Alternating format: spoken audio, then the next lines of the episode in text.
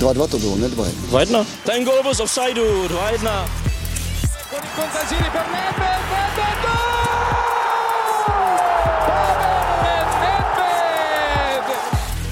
se nebavíme o tom, že to byl fotbal nahoru a dolů. Proč mi dáváte takové otázky?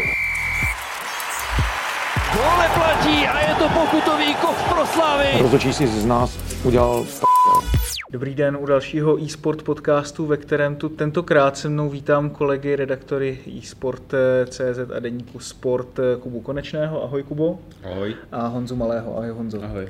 Dnes se zase ohledneme za děním v českém fotbale za poslední týden, ale bude to podle témat možná trošku pesimističtější díl. Ostatně posuďte sami.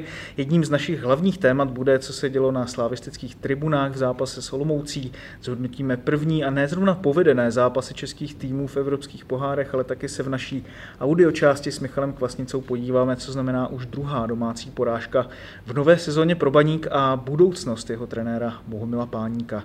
Začněme ale u Slávě. Načení z prvního zápasu v nové sezóně doma v Edenu nepřibrzdil ani tak ne úplně stoprocentní výkon při vydřené dramatické výhře 1-0 nad Olomoucí, jako spíš to, co se dělo na tribunách. Jednak tedy fakt, že přestože Slávě hlásila vyprodáno, bylo v hledišti dost prázdno a to zdaleka teda nejenom kvůli tomu, že byla uzavřená tribuna Sever. Fanoušci přesunutí, tedy na tribunu jich vedle hostujícího kotle Sigmy, způsobili asi vlastně největší téma celého víkendu, když někteří jedinci mezi hosty a na vedlejší tribuny tedy naházeli světlice. No a abychom tedy zbytečně jako nemoralizovali, tak se asi každý zhodneme na tom, že házet eh, světlice nebo obecně pyro na vedlejší tribuny je blbost, eh, pitomost a tím bychom tady tuhle tu stránku věci měli vyřešenou. Spíš mě zajímá, Kubo, ty chodíš na zápasy x let, je podle tebe jako nějaký recept na to, jak docílit toho, aby z těch fanouškovských excesů bylo co nejméně? Tak ten recept je hrozně složitý. Já si pamatuju, že dřív, ještě dřív než Slávia to řešila třeba Sparta, ty problémy s fanoušky. Ty kluby nejdřív volí takovou tu cestu cukru, kdy se snaží s těmi fanoušky, s těmi problémovými nějakým způsobem domluvit, navázat s nimi nějakou spolupráci. Jenže bohužel většinou to stejně končí tím nějakým velkým průšvihem, jako třeba bylo loni v případě Sparty, kdy fanoušci při zápasu se Suboticí vtrhli na, na hřiště kvůli čemuž má nyní Sparta uzavřený stadion pro zápas s Trabzonsporem a potom přichází už ta represivní složka, ten byč, kdy kluby začnou s těmi fanoušky komunikovat úplně jiným způsobem, začnou komunikovat tvrdě a to podle mě nyní čeká i Slávy, protože je vidět, že ta politika nějaké spolupráce nefunguje, hmm. nepřináší ovoce. Existuje podle tebe, Honzo, nějaká jako střední cesta, kdy i fanoušci tedy vlastně převezmou nějakou odpovědnost eh, za ty své činy na tribunách? Ty fanoušci vlastně včera bylo vidět, že jsou už nějakým způsobem rozdělení, že možná poprvé bylo vidět, jako, že i ta další část stadionu, nebo ta druhá část stadionu dala najevo, že s tím letím nesouhlasí, prostě vypískali, vypískali ten kotel, který, který tam házel ty dýmovnice, takže i tohle, nebo tohle to může být moment, který může, může e, nějakým způsobem ty věci nějak prolomit, protože to tady úplně asi nebylo, kdyby fanoušci jako šli takhle proti sobě a může to být, může to být jedna cesta, jakoby rozkol mezi těma fanouškama. Hmm, hmm. Když se každopádně podíváme na to, za co tedy Tribuna Sever měla vlastně vůbec trest uzavření tribuny, tak pak tady samozřejmě taky vzniká určitý jako sentiment mezi fanoušky, že nemůžou přece za to, co udělá pár jedinců na tribunách. Je to přesně tak, vlastně tady piká drtivá většina slušných lidí za za skutky ně, eh, některých idiotů. Eh, je otázkou vůbec, jestli třeba jde o fanoušky Slávy, nebo jestli jde o fanoušky Plzně, nebo jestli jde o fanoušky Sparty, ty, kteří dělají skutečně ty největší neplechu, protože to jejich počínání jde přímo proti zájmům dotyčných klubů a vždycky se najdou nějací jedinci, které, pro které je prostě vrchol jejich života, jejich snažení to, že takzvaně vyniknou nějakým takovým způsobem na sebe upozorní a jediná cesta je ty, ty jedince identifikovat a tvrdě potrestat. Hmm. Děje se tohle vlastně v tom českém fotbale, že vlastně ty jedinci jsou opravdu tedy vylučováni z těch stadionů a tím pádem nemůžou na ten zápas a že se to fanouškovské prostředí jako nějakým způsobem čistí. Myslíte si, že se něco takového děje v českém prostředí? Tak trošku se to asi děje, protože třeba tresty jako zákazu vstupu jsou eh, na stadion, teď přesně si nepamatuju tu statistiku, ale jsme to nějak řešili, takže určitě k, poslednímu eh, prosinci loňského roku bylo, já nevím, teď jako několik desítek lidí, kteří měli prostě zákaz vstupu na ten stadion, takže nějakým způsobem se v tom pracuje. Asi si myslím, že by ty fanoušci ještě mezi sebou mohli jakoby být víc aktivní a víc hmm. jakoby vytlačovat prostě ty nežádoucí jedince, protože to, co se třeba děje na, tý, na, na tribuně Sever a dochází k těm věcem, tak eh, většině nebo hodně lidí o tom ví a prostě tolerují to. Hmm. To je právě to, na co se chci jakoby zeptat. Právě spoustu slávistů vždycky omlouvá nějaké takovéhle excesy tím, že přece nemůžou nějakým způsobem právě zabránit těm jedincům, ale když se něco takového stane, takže se to vyřeší mezi sebou a příště už se to nestane, no jenže příště zase přijde někdo tak oni jiný. Nemají, oni nemají žádný páky na to, jak to vyřešit, že jo? To, oni by si museli dát do držky navzájem a většinou tady ti eh, agresivní jedinci, co jsou agresivní i tím, že házejí pyro na na jiné fanoušky, tak jsou samozřejmě agresivní klidněji vůči, vůči vlastním fanouškům nebo, nebo vůči fanouškům stejného klubu a jako to, tam, tam to podle mě nemá nějaké řešení nebo pravomoce, jak, jak, jak to vyčistit. To skutečně je záležitost klubu, potažmo policie. Takže tím pádem vlastně fanoušci by neměli vlastně na sebe nějakým se jako přebírat odpovědnost eh, v tom, jak tedy budou čistit ty vlastní tribuny. No podle mě je to naprosto iluzorní představa. Hmm. Oni to, ne, to nejsou schopní jak, jak, jak by ně, některá skupina fanoušků dokázala vytlačit jinou skupinu fanoušků z toho stadionu. Oni na to nemají žádnou pravomoc, jako já si to nedokážu představit. E, jak si myslíš, že to vlastně jako nějakým způsobem funguje na tribuně Sever? Myslíš si, že tam jako opravdu se nějakým způsobem jako radikalizuje teďka určité jádro fanoušků, nebo je tam opravdu většina těch, kteří e, něco takového, co se třeba vstalo včera, tak e, odsuzují? To těžko říct, tak myslím si, že jakoby hodně část fanoušků o tomhle ví, co se tam děje, třeba i co se, co se chystá a nějakým způsobem to tolerujou a ne, nevím, jestli třeba nedokážu pak jako odhadnout ty následky, které to může mít, ale... Já bych řekl, aniž bych se chtěl jakkoliv zastávat toho, co se třeba stalo, stalo včera, tak eh, vnímám určitou frustraci, právě třeba tribuny sebe nebo obecně slavistických fanoušků z, toho, z výroků disciplinární komise, kterou řídí pan Baček. Z těch výroků vyplývá trošku, že na fanoušky Slávy je jakoby přísnější než třeba na fanoušky Sparty nebo na fanoušky Plzně, kteří podobným excesům došlo jak na stadionu Sparty, tak v Plzni Eh, respektive v plzeňském sektoru a těm třeba nikdy, nebo zatím stadion nebo sektor nezavíral, jako jo, když to, když to Sláví to potkalo už po několikáté a myslím si, že i to trošku jakoby podněcuje ty některé radikální fanoušky k dalšímu, jako k další re, rebeli nebo revoltě, jak to, jak to nazvat, prostě vyvolává to další reakci. A tím to samozřejmě nechci vůbec omlouvat, ale, ne, ale, ne, ale je, je, na čase, je na čase asi zkusit se na to podívat trošku jinak, protože tohle je takový začarovaný kruh a nevím, kde by se to mohlo zastavit právě v momentě, kdy nějakým způsobem i za menší excesy vlastně se uzavírají tribuny, tak to potom vytváří ten sentiment u těch fanoušků, že my můžeme udělat vlastně úplně cokoliv, ale stejně vlastně ten výsledek je úplně stejný, když uděláme nějakou malou blbost eh, nebo nějakou větší prostě věc, která opravdu někoho nějakým způsobem ohrožuje, že vlastně nám zavřou tribunu, takže vlastně je úplně jedno, jestli uděláme jedno nebo druhé. Přesuneme se trošku jakoby k jinému aspektu tady tohohle toho šef klubu Jaroslav Tvrdík, to jednání slavistických fanoušků tvrdě odsoudil a prohlásil, že už nebude tribuně Sever poskytovat bezplatnou náhradu vstupenek za uzavření tribuny Sever. Je to podle tebe, Honzo, správný krok, který přiměje Slávisty trochu jakoby více převzít na sebe tu odpovědnost? Protože vlastně už při tom, kdy Slávia poskytovala na finále Mall Cupu vlastně zadarmo výjezdy, tak hmm.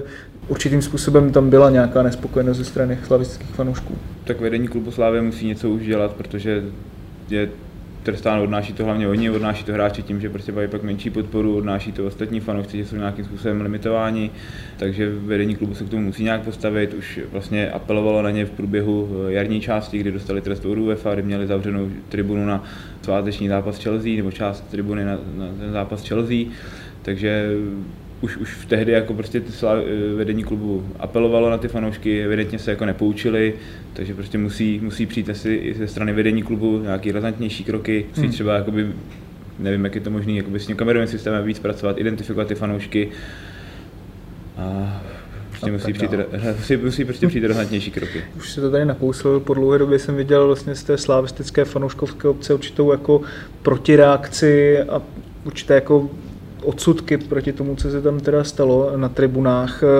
Znamená to určitý zlom ve vnímání vlastně celé té fanouškovské situace? Tak mohl by a mohlo by to nakonec v konečném důsledku Slávy pomoci při řešení téhle otázky. Tam jde o to, že tam došlo k hození pyrotechniky do sektoru hostí, což je samozřejmě něco zásadně jiného než samotné pyro. Ještě ke všemu tam používali asi včera slavističtí fanoušci dýmovnice, co jsem se mhm, dočetl, mhm. což je další jakoby hloupost, protože pro mě jako pro člověka, který je na stadioně, pyro je určitým způsobem třeba vizuální zážitek, když to dýmovnice je skutečně jenom, jenom otrava, díky které nevidí člověk na hřiště, špatně se mu dýchá přesně to, co, na co si hmm, třeba stěžoval Vladimír Coufal, čili tam Takže světlice potřeba... za tebe ano, ale dýmovnice... Já nechci tady jakoby nabárat k tomu používání pyrotechniky, vím, že je zakázaná, ale osobně mě třeba prostě jakoby světlice, které nikdo nehází na někoho jiného, vůbec nevadí a samozřejmě na, na fotografiích to vypadá perfektně, v televizi to vypadá perfektně, dokresluje to nějakým způsobem tu atmosféru, ale nesmí to samozřejmě přerůst pro, do, do dýmovnic, do házení petard na fanoušky soupeře a tak dále. Hmm. Ještě se přesuňme k samotnému zápasu s Olomoucí. Co právě ta slavistická, tedy hodně vydřená výhra 1-0 vypověděla o týmu? V čem byl problém, že to třeba sešívaní nedokázali zvládnout s větším klidem a teďka, když vlastně odhledneme od té demolice Teplic, tak je to něco podobného, co Slávia už zažila v prvním kole ve Zlíně. Myslím, že Slávě chyběla v první řadě efektivita, protože do zápasu výborně vstoupila, vedla brzo 1-0, takže měla ten zápas ideálně rozehraný. Příležitosti, příležitosti na uh, druhou branku určitě měli, měla, takže pak vlastně postupem času, kdy nedokázala dát uh, ten druhý gol, tak prostě se vkrádala jakoby ani jako nervozita, nejen jako na hráče, ale i celkově, protože oba trenéři vlastně, jak trenér Trpišovský, tak eh, asistent ho vždycky dostali žlutou kartu, pak to se dělo na tribunách, takže celkově vlastně ten zápas skončil v absolutní jako nervozitě, jako skoro v chaosu by se dalo říct. Vždycky... Divák asistent vždycky dostal žlutou kartu, že Kubo, ty znáš eh, Jindřicha Trpišovského hodně dlouhou dobu, ještě dřív než vlastně od jeho působení na Žižkově. Na čem on teďka bude chtít vlastně nejvíc zapracovat do té nové sezóny? Třeba v čem bude chtít jít trošku jinou cestou nebo než, než minule? Tak já myslím, že on bude cizelovat detaily, že nemyslím si, že by chtěl jít nějakou jinou cestou. On té své určitě věří a určitě bude chtít zlepšit to, o čem mluvil Honza, to je ta efektivita nebo produktivita, jak to budeme nazývat. Prostě to využívání těch brankových příležitostí, které Slávy trápilo vlastně už celou minulou sezonu, protože když se podíváme na počet vyložených šancí ve včerejším zápase, tak vlastně Slávia jich měla třeba pět, když, když to tak řeknu, a Olomouc vlastně měla jednu po chybě Ondřeje Koláře po rohovém kopu a potom v 94. minutě penaltu. Takže ten poměr tam byl úplně jasný v tomhle směru a Slávě určitě měla včera dát druhý gól a tím by ten zápas dostala více do své moci a určitě by se víc hmm. uklidnila. Ten druhý gól mohl přijít taky po takové poměrně nepřehledné situaci v Olomouckém vápně na, ke konci zápasu, kdy tam Václav Vimelka strčil do, tuším, že to byl eh, Milan Škoda. Ano, no. Vznikla diskuze o tom, jestli vlastně v nepřerušené hře, kdy rozočí Zbeněk Proské za tady tenhle ten přečin dal eh, Václavu Jemelkovi žlutou kartu, jestli z toho měla být penalta, jaký je tvůj názor na tu situaci? Myslím si, že nebo žlutou kartu dostali Milan Škoda, takže to dostali jako oba dva za tu vzájemnou strkanici, takže byli potrestaní, potrestaní oba dva. Penalta, když by se striktně vykládala pravidla nebo dodržovala, tak asi to být penalta měla, protože to bylo vlastně podobná situace jako loni nebo před rokem na podzim eh, Sparta na Slovácku, podobný případ vlastně Čivič, Čivič, jak tam hmm, hmm. s Kuchtou vlastně měl nějaký, nějaký takový problém a vlastně taky do něj nějak strčil hlavou nebo to a pískala se penalta a tehdy komise rozhodčích eh, říkala, že ta penalta byla nařízená správně. Takže tohle to byla podobná situace v tom smyslu, že vlastně ten bránící hráč skoro bezdůvodně jakoby napadnul proti hráče, takže z tohohle, penalt, z tohohle pohledu asi ano. No. Pak se samozřejmě může řešit nějaká míra, jakoby ty intenz, eh, toho strčení, jak jako hmm. agresivní to bylo, těžko říct, no, jako zase tak, zase tak hrozný to nebylo, ale ve smyslu toho, že vůbec tomu došlo, tak asi penalta ano. České týmy v evropských pohárech nezačaly úplně pozitivně, minimálně tím, že ani jeden z nich nevyhrál. Plzeň remizovala s Olympiakosem 0-0, Jablonec po patálích při cestě do Armenie prohrál v prvním zápase s Punikem Jerevan 1-2 a mladá Boleslav na domácím hřišti nedokázala eh, porazit kazachstánský Ordabasy Šimkent. Eh, byly všechny ty tři výsledky, Kubo, taky určitým jako odrazem nějakých kolektivně špatných výkonů českých týmů? A já bych to také nepaušalizoval nebo negeneralizoval. Plzeň určitě nepodala špatný výkon, proti Olympiakosu byla lepší, proti favoritovi, akorát se jim podařilo zužitkovat aspoň jednu z těch šancí, i když jich nebylo samozřejmě moc, tak prostě byla blíž tomu vítěznému gólu a se svým výkonem mohla být zejména teda do defenzivy určitě spokojená, protože vlastně golman ale Hruška neměl složitý zákrok za celý zápas, což se cení, stejně jako udržená nula na, na vlastním hřišti. O, Jablonec to měl hrozně složité v, tom, v té anabázi, jak cestoval do Arménie. Všichni víme, že to bylo jako fakt extrémně náročné, se k tomu přidá počasí. Vlastně to byl takový výlet, kdy bylo všechno hmm. špatně. A myslíš si, že bylo správné, že vlastně Jablonec na to dostal vládní speciál potom ve výsledku? No, tak já, mě to nějakým způsobem nevadí. Prostě Miroslav Peleta využil svých kontaktů a řešil kritickou situaci, která nastala a vyřešil ji ve prospěch svého klubu a klub se zavázal uhradit veškeré náklady, takže jako to je za mě úplně v pohodě. Když se podíváme tedy na to, co předvedla Boleslav na domácím hřišti právě proti svému kazachstánskému soupeři, jaké šance dáváš eh, středu Čechům do té odvety, která bude asi taky hodně těžká vzhledem k tomu cestování? Určitě bude těžká vzhledem k tomu cestování. Myslím si, že Boleslav má pořád eh, jako slušnou, slušnou naději, protože si myslím, že kvalitativně herně eh, je lepším týmem než, než Orda Basy. Eh, na druhou stranu, jak jsme říkali, bude tam prostě, prostě Boleslav čeká dlouhé cestování, bude tam taky, budou tam jako nepříjemné podmínky, tam je velký vedro, takže navíc Orda Basy bude hrát doma, takže tam jako tyhle ty věci jako budou hrát ve prospěch, ve prospěch kazajského týmu ale myslím si, že Boleslav má pořád dobrou šanci postoupit, protože si říkám, říkám kvalitativně, kvalitativně si myslím, že má lepší tým a může jí pomoci třeba to, že konečně jako se teď o víkendu trošku rozstřílala, dala čtyři góly, takže protože v těch prvních třech zápasech v nové sezóně se v útoku trochu trápila, tak teď eh, to mohla třeba nějakým způsobem prolomit a rozstřílet se, což může jenom hmm. pomoct. Co Plzeň právě v Řecku? Čeho si myslíš, že je Viktoria schopná proti Olympiakosu?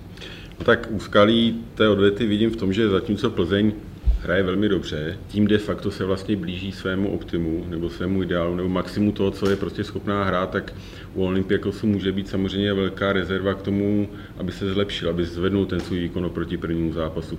A pokud se mu to doma povede, což mnoho lidí předpokládá, tak to samozřejmě Plzeň bude mít hrozně těžké. Hmm, I vzhledem té divácké kulise, která se bude hodně Jedno s druhým divoká. samozřejmě hm, vlastně rozočí, že jo, který bude čelit eh, tlaku řeckých, řeckých diváků, jako bude tam samozřejmě obrovský vedro. Na Balkáně to vždycky právě i z toho rotocovského, i z toho hlediska počasí pro české týmy bývá těžké, což mě vlastně přivádí k další otázce. Hm, teď se posledním týdnu skloňovala teda otázka, jestli je Česká liga lepší než ta belgická, nebo naopak, a jestli právě tyto výsledky v evropských pohárech nějakým způsobem jako nevypovídají o tom, že Česká liga pořád má hodně co dohánět, ne tedy z hlediska té špičky ligy, ale právě z hlediska těch eh, dalších týmů té širší špičky. Ponechme stranou, jak je to jako relevantní hodnotit po prvních zápasech a ne až po těch třeba odvetách, ale proč si myslíš, že se právě těm týmům, jako je Boleslav, ale třeba teďka v poslední době Sparta, dřív vlastně další týmy, moc jako nedaří a to proti soupeřům, kteří by ale zase nemuseli být pro české týmy tak složité. Například připomínám, že Boleslav má v posledních letech na křížku vyřazení se Škendý Tetovo, Štremsgocetem, Sparta zase má strašák Hekenu, Červenou zvězdu Bělehrad, Suboticu, konec konců už je to vlastně dlouhodobější trend Slávy a Sheriff Tiraspol a podobně. Jo, tak když jako samozřejmě taky během těch let, když jdeme tak hluboko do minulosti a připomínáš tady Slávy s Sheriffem Tiraspol, tak mezi tím je, samozřejmě bylo i hodně úspěšných výsledků českých klubů v pohárech. Já bych to zase tak nezevšebecňoval. Minulý rok vypadl Feyenoord v Trenčíně, v živé paměti máme vyřazení AS Řím, Slovanem Bratislava, postupovalo Dudelanč minulou sezonu do Evropské ligy, čili jako skutečně ta kvalita se vyrovnává v Evropě a je to hodně složité se těmi předkoly prokousat. Zas bych tak české kluby nezatracoval hmm. snad výjima Mladé Boleslavy, která skutečně ten koeficient teďka jakoby hodně, hodně sráží svými vystoupeními nepovedenými, tak myslím si, že ostatní kluby se nemusí nějak hmm. hrozně stydět. Jak jsi vlastně vnímal na konci minulé sezony to vyjádření trenéra Josefa No jako alibistické, jako alibistické, jako šokovalo mě, překvapilo mě, že nezbudilo větší Připomínám, pozornost. že říkal, že vlastně Mladá Boleslav nemá povinnost za české týmy přinášet body do národního koeficientu, že je to vlastně povinnost jiných klubů. No, tak ať, ať se do těch evropských klubů ani nepřihlašují, protože ne, to není vůbec povinnost, hmm. nikdo to po Mladé Boleslavi nevyžaduje a pokud k tomu chtějí takým přistupovat, tak ať eh, to své místo přenechají klubu, který se bude chtít o ten koeficient rvát. Hmm. Jaký je vlastně klubový cíl Mladé Boleslavy? Protože často třeba právě tyto kluby širší špičky mluví o tom, že chtějí do evropských pohárů, ale když se tam dostanou, tak předvedou tohleto. Tak cílem Mladé Boleslavy jsou určitě hrát evropské poháry, mají prostě ambice, mají solidní zázemí, takže chtějí prohánět ty nejlepší týmy v Česku, chtějí prostě trošku pozlobit prostě ten trojlístek vepředu. To, jak se jim daří naplňovat ty věc druhá, samozřejmě teď měla Boleslav nějaký hluší období, kdy vlastně v minulých sezónách i jakoby trošku, no, hodně té před, před minulé se jako strachovala hodně o záchranu. Každopádně samozřejmě to, ten výrok, že e, nemají povinnost e, schromažďovat do toho koeficientu, nebo že jako ten přístup je špatně. Hmm, hmm, hmm. Na druhou stranu ještě možná bych dodal jakoby trošku, nechci říct jako na obranu, ale, ale třeba ten tým je teď úplně jiný, než, než byl třeba i před těma dvouma rokama, kdy hráli jako naposledy kvalifikaci Evropské ligy, kdy vypadli taky poměrně jako skoro nepochopitelně se Skenderbeu, Korče, kdy ten dvoj zápas měli prostě Vidíš, to jsem vý, výborně, výborně jako rozehraný, protože vlastně vyhráli první zápas, vedli i, vedli i v Albánii a nakonec Boleslav vypadla na penalty, ale tak ten tým prostě se během těch dvou let úplně jako změnil, teď je tam minimum hráčů, který, který má zkušenosti s evropskými poháry, takže je to zase prostě nejsou jakoby úplně zatížený hmm. tímhle těma nepostupama, byť souhlasím, že prostě dlouhodobě Boleslav má tu nálepku týmu, který, který jakoby v těch pohárech e, nehraje dobře. Dlouho se mluvilo o tom, že ty neúspěchy českých týmů souvisejí s tím, že bývají právě pro ty zápasy v předkolech nerozehrané. Teď právě byla liga posunuta hlouběji do července kvůli tomu, aby byly více rozehrané. Máme za sebou dva zápasy, ale vlastně ty výsledky jsou ještě horší. Myslíš si, že je na čase jakoby trošku jako představit se bavit o tom faktoru rozehranosti nebo nerozehranosti? No asi jo. A hlavně si myslím, že třeba v tomhle, v případě e, není domyšlená zase jako ta příprava na tu sezonu. Že prostě ten třeba konkrétně Boleslav skončila 1. června a 13. Června, července, takže za měsíc a půl nebo kdy hrají už další soutěžní zápas, takže vlastně mají na dovolenou na přípravu celou, mají měsíc a půl de facto jenom. Takže to je prostě další věc, že ty týmy, vlastně všechny, jo, i Slávě se s tím hodně prala jako v létě, jak, jako načasovat tu, jak vyladit tu formu, jak se připravit. Takže vlastně posunulo se to, ale posunulo se to jako dopředu ta liga, ale teď ty týmy zase řeší to, že nemají čas na tu přípravu, hmm. aby se pořádně připravili na tu sezonu. No. Takže to už přesně tak, to byl laický názor, že, že kluby budou rozehrané, že to vlastně je pro kluby favor, že, že budou mít dvě kola. Ono to celé zakrylo to, že to, co tady o čem mluvil Honza, že ta příprava byla hrozně okleštěná. Trenéři těch špičkových týmů museli strašně improvizovat a samozřejmě sami ještě teďka neví vlastně, jaký to bude mít dopad, eh, ta zkrácená příprava na týmy v celé sezóně. Zase na druhou stranu když nad tím jako jsem tak přemýšlel, když ta sezona končila, tak jsem si říkal, že vlastně svým způsobem to může být dobře, protože ta zimní přestávka je delší a zase přes tu letní přestávku, přes tu vlastně kratší dovolenou ti hráči méně ztratí třeba kondici, než, než by se to stalo dřív. Jako, jaký je tvůj názor na tohle? Tak já myslím, že dneska už je to tak, že hráči pokud to nejsou vyložení lemplové, tak eh, přes tu dovolenou výrazným způsobem tu kondici nestrácí. Oni většinou dostávají nějaké individuální plány a jsou to profesionálové, sami se o sebe starají, vědí, že kdyby přišli z pěti kg nadváhy na začátek přípravy, tak než se do toho dostanou, tak jim jede vlak.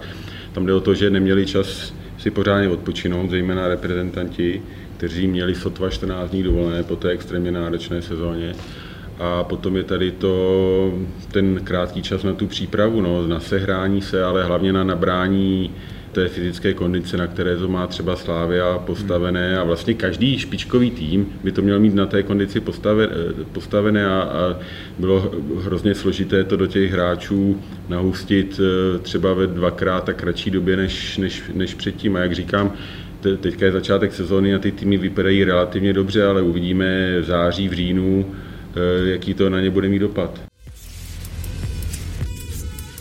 Teď už tady vítám na telefonu Michala Kvasnicu, našeho redakčního krajánka na Severní Moravě a Vyslesku. Ahoj. Ahoj všem. Michale, co se to s Baníkem na začátku sezony děje, že prohrál dva domácí zápasy a ani výhra v Karviné rozhodně nebyla tedy přesvědčivá? No ta sportovní forma není taková, jakou jsem očekával, když jsem viděl zápasy Baníku na soustředění v Rakousku proti těžkým zahraničním soupeřům a o to víc je to pro mě překvapující a těžko vysvětlitelné, že tým, který má velmi slušný kádr, takhle klopítá. Ono, když se vždycky, když se dostanete k podobným myšlenkám, svádí to k úvahám, že je evidentně problém někde jinde a je hlubšího rázu. A byť se odehraná jen tři kola, tak podle mě na hráčích leží deka, je to strašně vidět. Souvisí s tím nervozita, složitá řešení, finální fáze a konec konců i ty neproměněné penalty. Psychika momentálně není OK, nikdo si nevěří, z toho pak plynou ty křičovité výkony, po kterých fanoušci pískají, všechno se to nabaluje. A jak už jsem psal do sobotního sportu, tak téměř po roce a půl jsem poprvé dospěl k názoru, že realizační tým se dostal do bodu, kdy je čas na nový impuls. Z dlouhodobého hlediska totiž nevidím nic, čeho by se měl Baník chytit. Ono jednou zahrát dobře, dvakrát ne, přece není pro ambiciozní klub dostatečné. A nebo jinak, pokud by byl aspoň znatelný výkonnostní progres a nějaké herní schéma a nikoli pouze nějaké šance plynoucí z náhodně odražených míčů, pak se můžeme bavit třeba o krátkodobé smůle. Ale tohle teď podle mě není případ baníku. Ke stejnému závěru asi došli taky fanoušci už před nějakou dobou tentokrát vlastně po zápase poprvé, dá se říct, skandovali páník ven, jak intenzivně bude vedení eh, ostravského klubu řešit otázku tedy budoucnosti hlavního trenéra a je vlastně v tomto světle pozice Bohumila Páníka v tuto chvíli udržitelná? Dobrá otázka. Možná překvapím z eh, odpovědí, že podle mých informací Baník změnu trenéra aktuálně příliš neřeší. Ono hmm. pravděpodobně proběhlo pár nějakých neformálních telefonátů, ale nic konkrétního. Takže abych odpověděl, pozice Bohumila Páníka je minimálně do pátečního derby v Opavě rozhodně udržitelná, protože za ním stojí sportovní ředitel Marek Jankulovský, tak to je. Takže tím uh, hodně by mě překvapilo, kdyby se v těchto dnech něco měnilo na realizačním týmu, byť přesně jak si říkal, to, co se tam dělo v Ostravě poprvé, pání Gwen, už před, jakoby cítil jsem, že ten kalich přetekl i u fanoušků, hmm. takže je to takový teď eh, hodně nepříjemná atmosféra, takové dusno, v Ostravě lidi neví, co se bude dít a já si myslím, že teď se nebude dít nic, což fanoušky asi nepotěší. Z čeho vlastně vyvěrá ta důvěra eh, sportovního ředitele Marka Jankulovského vůči Bohumilu Páníkovi? Ono obecně se dá říct, že jak Marek Jankovský, tak eh, Václav Brabec, majitel, netají se tím, že si zakládají na dlouhodobých, eh, nechci říct důvěře ani vztazích, ale dlouhodobé práci, že nejsou příznivci okamžitých změn, eh, že dávají lidem prostor a podobně. No a co jsem stihl poznat, Marek Jankulovský si s Bohumilem Páníkem hodně sedli i lidsky, rozumí si názorově, No a jelikož je to v gesci právě sportovního ředitele, otázka trenéra, tak hm. tak je tam prostě teď, byť si myslím, že někteří lidé z vedení klubu by už byli pro jinou variantu, hmm, hmm. tak tohle má na starosti Marek Jankulovský, je za to zodpovědný, on momentálně za trenérem stojí, dává mu další šanci, takže asi tak, no. Ta otázka, jestli tedy páník v Ostravě zůstane nebo ne, se řešila už v poloňské sezóně. Teď jsme si asi zhruba odpověděli na otázku, čím to je, že nakonec vlastně dostal prostor i pro tu uh, současnou sezónu. V každém případě to, že mu klub tedy douvěřoval, když si zhodnotil celou sezonu, hmm. že může navázat na výkony z minulého ročníku, neplynulo to taky trošku jako z toho ta důvěra, že nemohl najít vlastně lepší alternativu, než kterou je Bohumil Páník? Řekl bych, že, že obojí. Jak ta alternativa, tak uh, přesně ta důvěra i ty výsledky, protože a já se musím přiznat, že já to rozhodnutí klubového vedení tehdy v červnu chápal. Vezměte si, že Baník po x letech skončil takhle nahoře, páté místo bylo těžce nad plán, stejně jako v finále poháru.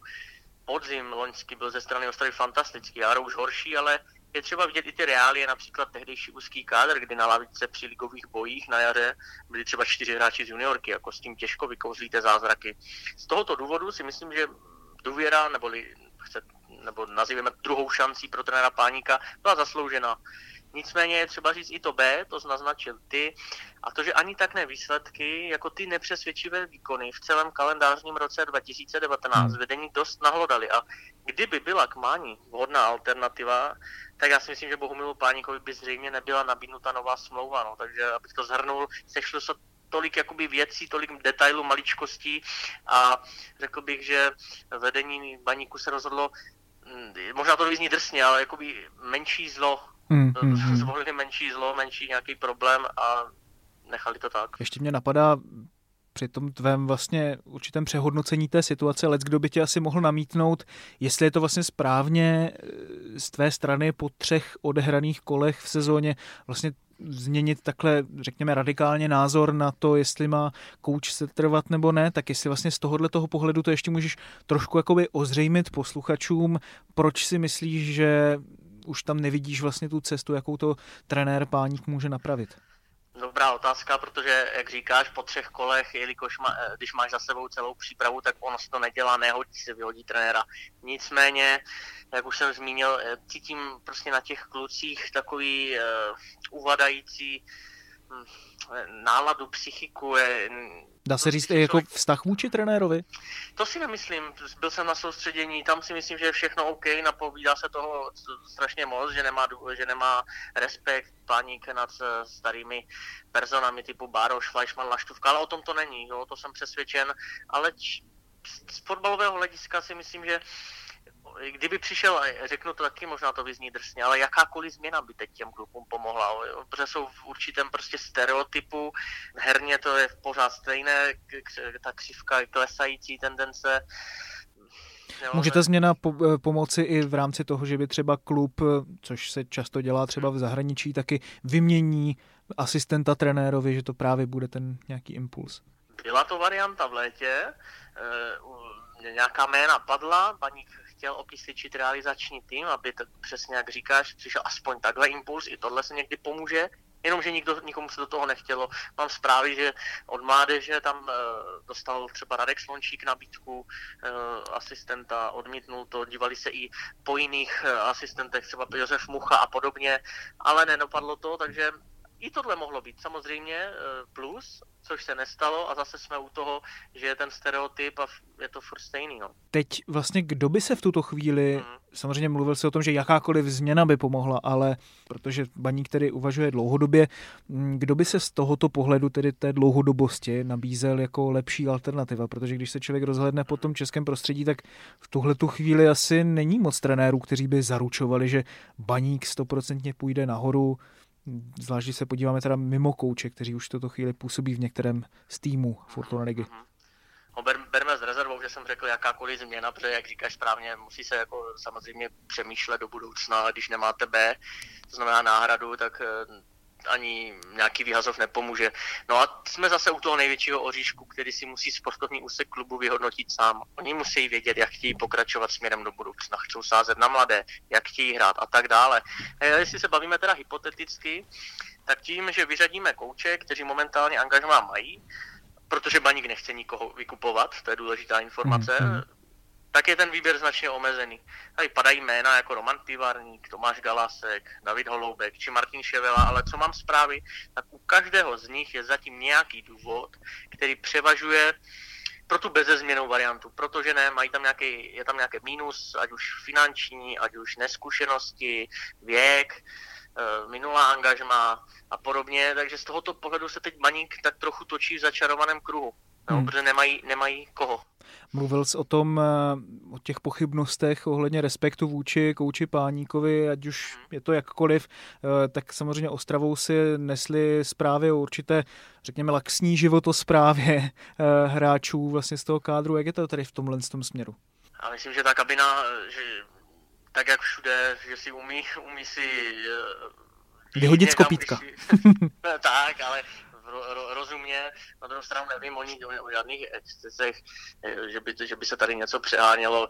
Tady možná se nese něco z minulosti o Martinu Filovi, Jiřím Fleischmanovi, Milanu Barušovi, ale není to tak, že by to byla kabina, která by co dva dny nějakám vycházela. Jako to si zase nemyslím, v tom problém, v tom problém není. A, a opravdu, znovu to zopakuju, Bohumil Páník je moudrý pán, ví, kdy, jak už to říkali nám v rozhovoru v zimě na soustředění v Turecku, vím, kdy eh, kluci potřebují si orazit, vím, kdy odejít ze společenské akce, takže tohle si myslím, že není problém. Moudrý pán to je určitě. Každopádně nepotřeboval by on trošku nějaké větší kroky, taky v tom hráčském kádru má vlastně ten kádr reálně na to, aby hrál v první šestce, protože když se podívám třeba na složení té zálohy, Samozřejmě hodně hraje i to, jakým způsobem je ta struktura toho týmu sestavená, ale vlastně když se třeba člověk podívá po okolí a nemusí jít úplně daleko, například takový David Houska, že mhm. pořád vlastně ještě hraje v Sigmě, přičemž vlastně Baník usiluje o to, aby se dostal tedy do mhm. té širší špičky, tak právě třeba nějaký takový kreativní záložník tohoto typu by se mu určitě hodil. Rozhodně, ale když už teda zmiňuješ Davida Housku, tak Baník nedá 15 až 20 milionů, hmm, které si hmm, představuje hmm. Olomouc. A co se týče toho hráčského kádru, tak já osobně mám opačný názor než ostravské vedení. Já si myslím, že jestliže klub vyhlásil pohárové ambice, tak ten kádr není dostačující a je přestárlý. Už po několikáté opakuju, to, co zmiňuješ ty, chybí persona ve středu zálohy. Prostě Špílmacher, o kterém bys věděl, že na, že, že na hřišti je, že vytváří šance, že chce pořád hrát tady v Maníku nic proti Robertu Hrubém, Milanu Jiráskovi, jsou to oba fotbalisti, ale střídají strašně nevyrovnané výkony.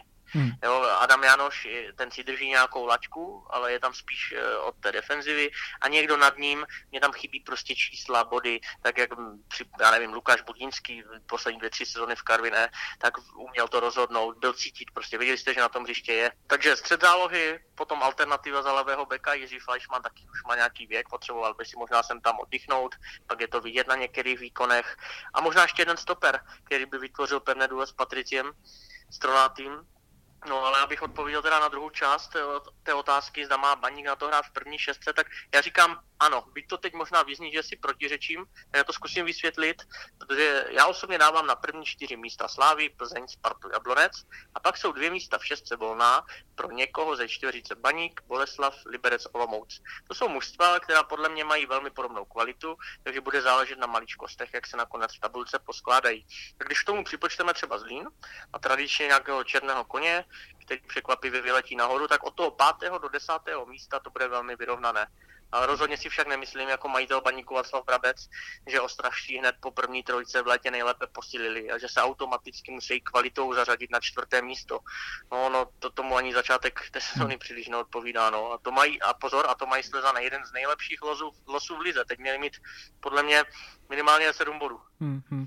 V každém případě je to pořád taková trochu jako poloprázdná, poloplná sklenice. Ono právě i proti tomu soupeři z té první šestky Liberci to v tom prvním kole mohlo dopadnout víceméně jakkoliv. Tam to byl takový jako remízový zápas, který mohl rozhodnout jeden gól, ale mhm. uvidíme, jakým způsobem to Baník bude řešit dál. Teď se ještě úplně v krátkosti podívejme na jeden klub, který zblízka sleduješ a tím je Sigma Olomouc. Jak vlastně zatím hodnotíš ty změny, které s týmem učinil nový trenér Radoslav Látal, který připomeňme nahradil Václava Jílka, který odešel do Sparty? Hodnotit trenéra po třech kolech úplně není fér. Dejme tomu aspoň 10 zápasů, a celý podzim. Navíc ten los, kdy se Sigma představila v Plzni a na Slávi, to bylo kruté. Nicméně zásadní poznatky jsou takové, že to rychle zhrnu. Úvod v Plzni ten byl špatný. Tam sice se dostali do vedení, ale hra bídná, podle mě následoval domácí zápas se Zlínem, velmi dobrý. Zasloužené vítězství, aktivní výkon, snaha, agresivita, to mě bavilo. A teď jste viděli v neděli na Slávii v některých aspektech taky zajímavé představení. Takže já si myslím, že ten tým má potenciál na to být zajímavý. Po čtyřech letech zase méně okoukaný. Vidím tam u hráčů novou motivaci, ochotu pracovat, hrát přímočaři, až si hmm. to sedne, uzdraví se Kerber, Hála, Zahradníček, Tandier, tak Olomouc pozor, bude hodně nepříjemná, nebezpečná, ten kádr má kvalitu, ti kluci se znají, nelepí tady něco každý podzim. A za úplně největší plus považuji, že hráči bez problémů přijali ty novinky trenéra Látala, ať už se bavíme o kondiční stránce či taktické, ti kluci tomu věří. A právě tohle je základ eh, úspěchu, fungující kabina. Pro mě je takový trošku výkřičník, jestli náhodou Olomouc nezačíná být až jakoby moc přímočará, jestli Radoslav Látal nedělá až moc velké změny právě na úkor toho zajetého systému, který tam fungoval pod Václavem Mílkem. Eh, samozřejmě, to by taky nebylo dobře, když ti kluci tady 15 let jsou v něčem vychovávání, najednou se to snažíme změnit, taky bude asi nutné najít nějaký ten konsenzus, nějaký ten střed zlatý. Nicméně ono, i, i Václav Vílek se o to snažil, byť už, byť to třeba nebylo tak prezentováno, tak uh, ke konci angažma říkal, že už to už ani neví, jak těm hráčům prostě dostat do hlavy, ať to nešmrtlají, ať tam jdou do centru, přímo čaře nahoru. No a tohle je právě teď úkol nového trenéra Radoslava Látala. Když se vidím, když se pochodím dívat na tréninky, tak to je ne žádný 3, 4 až 5, 6 přihrávek do golové akce, to je boom, přímočaře, kolmice, sklep, center, střelba. No a tohle si myslím, že i v dnešním fotbale platí. Samozřejmě odsaď pocať, jak říkáš, jenom nakopávat na Nešpora, na Junise, to taky není, ale to si myslím, že by nechtěl. Nemůžu se tě nezeptat, když už tě mám tady na drátě a spartančtí fanoušci jejich klubu jsme se v tom dnešním podcastu moc nevěnovali, tak by možná nebyli úplně šťastní, tak se tě zeptám trošku jako z takového nadhledu, eh, když si tedy sledoval práci Václava Jílka eh, za poslední roky. Jak si myslíš, že ji dokáže vlastně přenést eh, do Sparty? Bude to chtít čas, už to několikrát zaznělo. Václav Šklek je, není trenér typu šokujícího Františka Straky léčba šokem a podobných Martina Pulpita a podobně, že přijde automaticky se změní nálada a všechno. Václav Jílek je coach, který potřebuje čas, aby si sedli jeho tréninky, aby hráči pochopili tu jeho vizi, co chce hrát. Ostatně to právě nějak... zažila Olomouc, že už v tom prvním půlroce. Tak, Přesně tak, no to, to bych ještě přidal, trvalo to rok, než i v té druhé lize si na to zvykli, tam už to měl nahnutý. Jenomže teď přichází do týmu, který má mnohem větší kvalitu při vší ústě k takže teď je to na něm, mělo by to mít o to rychleji. Na druhou stranu, eh, já, já, já nepochybuju o jeho trenérských kvalitách. Jediné, co, když, eh, co, co mě jakoby zaráželo, když odcházel, nebo zaráželo špatné slovo, tak měl jsem takový vnitřní otazník, tak jak, jak, jak si to sedne s tou kabinou, lidsky, charaktery a jak to tam poskládá, jestli oni mu uvěří, jestli tohle dokáže nakombinovat, tak pak už si myslím, že Sparta pofrčí. To Ale... jsem právě v tvých jako náznacích trošku, co jsem tak jako zaznamenal, tak právě máš tady v tomhle směru možná trošku pochybnosti. Proč? Proč? No, protože když byly tady nějaké persony staršího věku nebo pokročilejšího věku v Olomouci, tak si s ním úplně nedokázal poradit. Čím bylo delší to olomoucké angažmá, tím už to samozřejmě, to je všude, to není nic proti němu, ale tím už to šlo tak lehce do kytek, už i ta nálada v té kabině byla okoukaná a hlavně snad se nám je teď Václav Vílek nenaštve, ale my jsme to spolu kolikrát řešili, on, on špatně řeší krizové situace. Jo, a ve chvíli, kdy se něco, když jde, když jde všechno po másle, tak on je spokojený, je, je, je, je takový volný, příjemný, povídá, ale když se, když se začne byť třeba novinář ptát, proč se nedaří a podobně, a on se uzavře do nějaké své ulity, a to si musíme přiznat, že v Olomouci není žádný tlak, takže když jsem si to potom spojil se Spartou, co ho čeká na letné, tak v tomhle, v tomhle ohledu jsem měl jakoby takovou jistou hmm. obavu. Dobrá, tak uh, uvidíme, do jaké ulity se uzavře či neuzavře Radoslav Látal při tvých uh, palčivých, pichlavých otázkách. Uh, moc krát ti děkuju, Michale, že jsi na eSport podcast našel čas a vy, posluchači, můžete Michalovi články dál číst na eSport.cz i v deníku Sport. Měj se moc pěkně, Michale, zdravím do Olomouce. Díky za pozvání, ahoj, mějte se. To byl Michal Kvasnica. My se teď ještě v poslední části dnešního eSport podcastu podíváme na další dění v České lize. Dalším pozoruhodným momentem víkendu byl emotivní a naštvaný projev eh, trenéra Petra Rady vůči fanouškům po výhře 6-0. Pojďme si z něho kus pustit. Zatím nemám slov, protože jsem nasranej, musím vám to říct, že jsem tak zprostej. Protože to, co jsem dneska zažil, už jsem dlouho nezažil na ligovém fotbale a tady v Jablonci. My jsme poslední dva roky skončili třetí, čtvrtý. A jestli sem lidi nepřišli na poháry a chodí sem 2000 lidí a my začínáme e, nový ročník a máme v obměnu deseti nebo osmi hráčů a lidi jsou nespokojení, jsou nespokojení s, našim, s našima výkonama, s to, jak hrajou hráči, tak ať sem nechoděj, ať sem nechoděj. A nebo ať sem chodí, ale nebudu tady já. Pánové, jak tenhle ten výstup Petra Rady hodnotíte? Viděli jste ho? Já jsem ho četl, tak neviděl jsem ho na video, ale četl, četl jsem, co, co Petr Rada Vizualizoval si Myslím, že Petra Radu si při tomhle dokáže každý představit, protože všichni víme, že je to impulzivní trenér. Přímě, jako samozřejmě asi vůči těm fanouškům, kteří chodí na ten stadion, je lepší zachovat nějakou, nějaké dekorum, nějakou tvář. Na druhou stranu Petrovi Radovi rozumím, protože to, co vlastně řekl, je pravda všechno, protože nějakým způsobem eh, výsledky Jablonec má, eh, hráli Evropskou ligu poprvé eh, a pokud tam prostě na něj lidi křičí, tak on se svou náturou tě takhle reaguje. Takže jako asi by se to nemělo stávat, jako by měl by udržet nějaké emoce, na druhou stranu prostě dokážu pochopit. Spíš jako mi jde trošku i o to, jestli to opravdu může někoho podnítit naopak k tomu, aby na ty stadiony šel, což vlastně byl ten nějak, jeho nějaký jako smysl tady toho, řekněme, jako plukovnického projevu.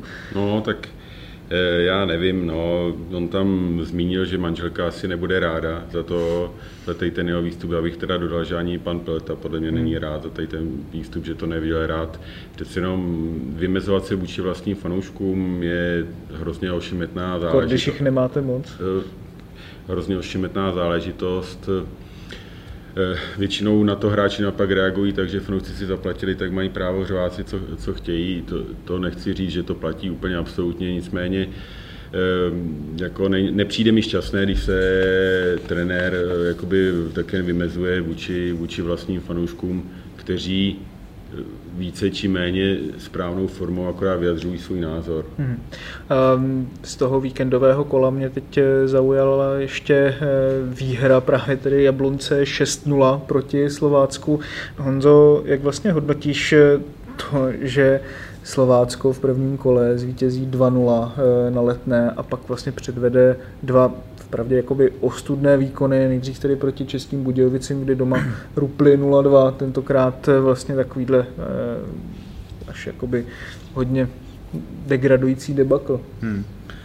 Tak myslím si, že třeba když vezmu ty první dva zápasy, tak eh, ty byly pro Slovácko úplně odlišné, protože na Spartě eh, neměli co ztratit, ale tam úplně, úplně, byl to pro ně úplně jiný zápas, než, než eh, pak doma s Budějovicemi, protože bylo jasný, že na Spartě nebudou favoritem, budou muset hrát spíš víc z defenzívy, budou moct čekat třeba na breaky, v kterých jsou silný, naopak jako doma s těma s Budějovicemi byli spíš jako nucený hrát jako aktivněji, což jim třeba nemusí tolik, tolik vyhovovat. Na druhou stranu pak jako, nebo na další stranu prostě pak zápas v Jablonci, kde je to možná podobný typu zápasu na Spartě, kdy, kdy taky Jablonec je spíš je favoritem Jablonec, Slovácko spíš, spíš hraje na, na breaky.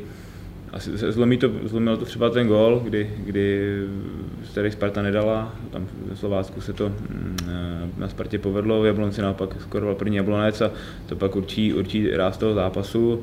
No a pak to se stalo v těch poslední, poslední půl hodině nebo kdy, tak to, jako skoro ostuda. No. Titulový účet Slovácka nestačil přidávat jeden gol za druhým. Každopádně uh, ještě, když se podíváme právě na to trenérské působení Martina Svědíka, je to takový trošku jako Jekyll a Hyde pro mě. Na jedné straně se o něm mluví jako o velice erudovaném kouči, který teď byl vlastně kousek od angažma ve Spartě byť tedy jako asistent eh, Václava Jilka, má za sebou výsledkově velice dobré působení v Ostravě, kde vlastně po tom úspěšném podzimu klub byl na pátém místě. Na druhé straně v Boleslavi to právě moc velká hitparáda nebyla, když tam to bylo samozřejmě dáno i vztahy třeba například se sportovním ředitelem tehdy Dušanem Uhrinem mladším, ale v každém případě i ta ta jeho anaváze s Jihlavou na jedné straně výsledkově vlastně výborné, že dostal tu Jihlavu do té pozice, ve které se ještě pořád mohla prát do tu záchranu, porazila Vysočina velké týmy, ale ve výsledku vlastně si nedokázala poradit po poměrně takových jako nepřesvědčivých výkonech eh, s dalšími. Jak vlastně jakoby hodnotíš kvality Martina Svědíka? Tak určitě patří mezi skupinu nadějných trenérů, ale je to přesně, jak eh, ty si říkal, no, jako z mého pohledu on umí připravit tým na velký zápas typu na Spartě, nebo vlastně Slovácko pod ním porazilo Spartu i doma hmm. v minulé sezóně. A umí potrápit ty velké favority, ale úplně spolehlivě na druhou stranu ztrácí potom zápasy s českými Budějovicemi a ztrácí zápasy, které by mělo ztrácet. Jo? Že vidím tam spíš takový to, že ten jeho styl je zatím jako takový reaktivní. Spek, přesně tak spekulativní, nechci říct, nechci říct negativní nebo destruktivní, ale prostě on, on umí dobře svůj tým připravit na ničení, ni, ničení hry a využití nedostatku silnějšího soupeře favorita, ale už není schopen ten tým připravit tak, aby přehrával, přehrával srovnatelné, srovnatelné celky. Což myslím si z mého pohledu je pro něj velký limit, vzhledem k tomu, že by třeba jednou měli do Sparty, do Slávy nebo do Plzně, protože přesně tyhle týmy jsou zvyklé dominovat a měli by přehrávat ty své soupeře. Dobrá, tak vám moc krát děkuji, pánové, že jste si dnes udělali čas na eSport podcast. S dalším dílem se na vás budeme těšit zase příští týden a do té doby si nás můžete pustit na stránce eSport.cz lomeno podcasty, ale taky ve všech podcastových aplikacích. 2-2 to bylo, ne 2 2-1. Ten gol byl z offsideu, 2-1.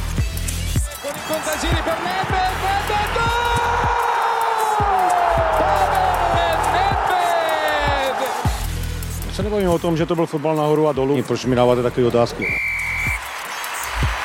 Gole platí a je to pokutový kov pro Slavy. Rozhodčí si z nás udělal